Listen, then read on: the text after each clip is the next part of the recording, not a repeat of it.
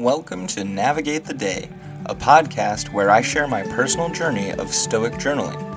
For 365 days, I will be exploring the teachings of Stoicism and how they can be applied to my daily life.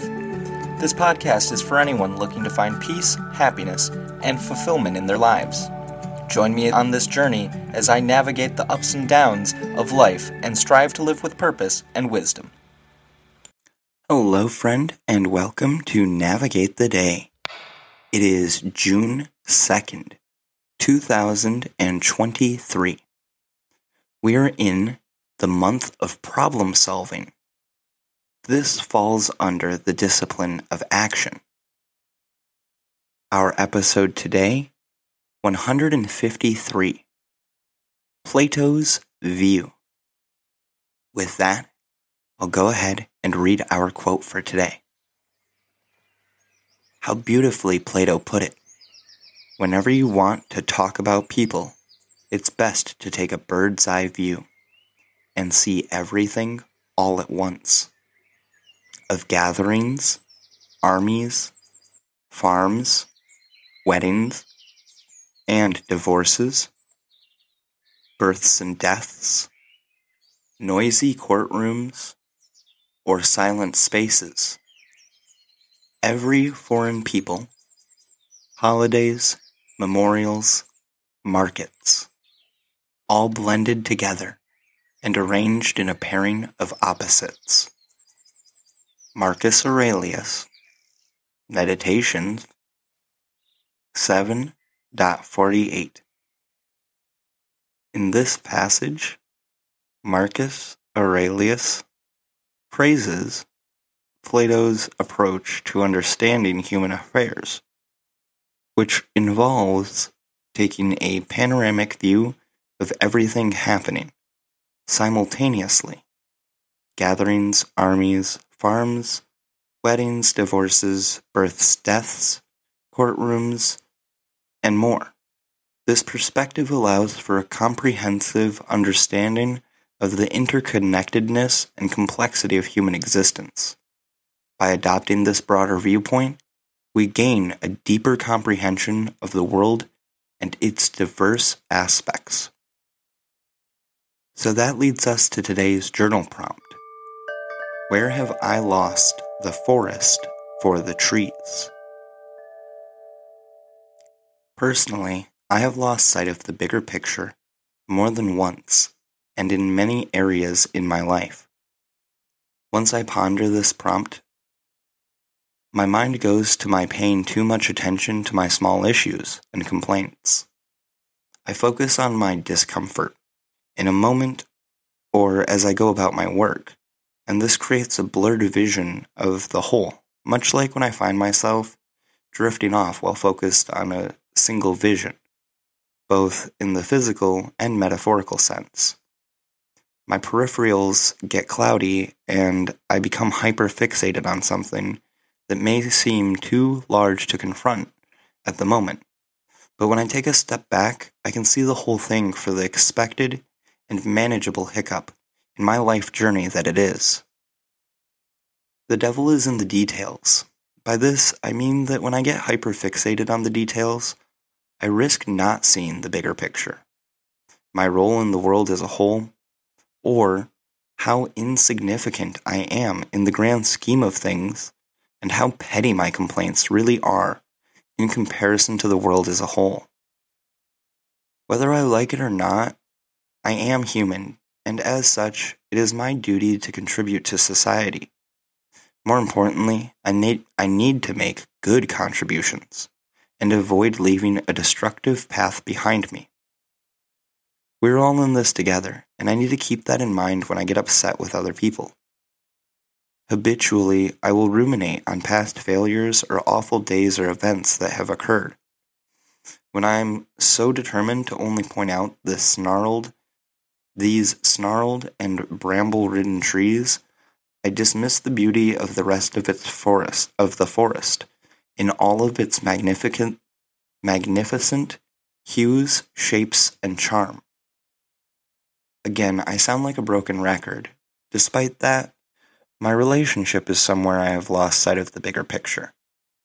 Resentment is ugly, and it's a choice I make to care for this homunculus that at times likes to remind me it's there. Most of the time, this is at the worst possible time. My judgment is often clouded by not being able to let go of the past and forgive.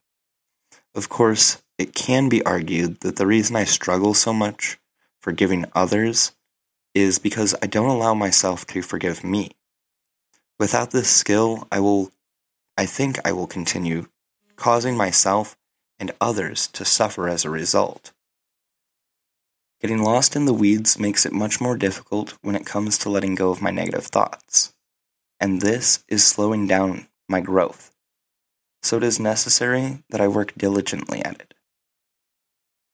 This whole notion of losing the forest for the trees reminds me of chapter 5 of Your Head is a Houseboat by Campbell Walker, aka Struthless, in which he describes us steering our houseboats out into the ocean and just how detrimental choice can be. Not only this, he does a brilliant job of visualizing how we can fall prey to fears which leave us docked at different attractions or distractions that can be tempting to sightsee at while also being detrimental to our progress in the long term. Fears can make us follow the majority in hopes that everyone is right, so we will be too.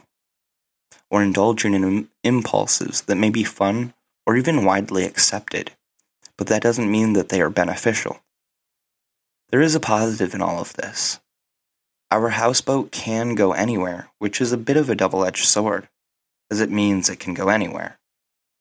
However, there are some ways in which we can remain grounded, such as remembering that just because we choose a path doesn't mean we are free from suffering, just that we have chosen what suffering we are willing to endure. My path is not set in stone, and this is something I tend to forget from time to time. The sunk cost fallacy is not easy for me to get over in every instance. When I feel as if my effort is wasted or I've spent a lot of time, energy, or money invested into something, my grip on it becomes pretty tight. An interesting question that was presented in another book that I have recently read was if it wasn't already mine, how willing would I be to make it so? To me, I think this is helpful in reminding us that the only reason we like that pair of jeans filled with holes in all the wrong places is because it's ours and we are choosing that this means something. Sometimes the best thing to do is get outside of my own head and look at the world from a different perspective.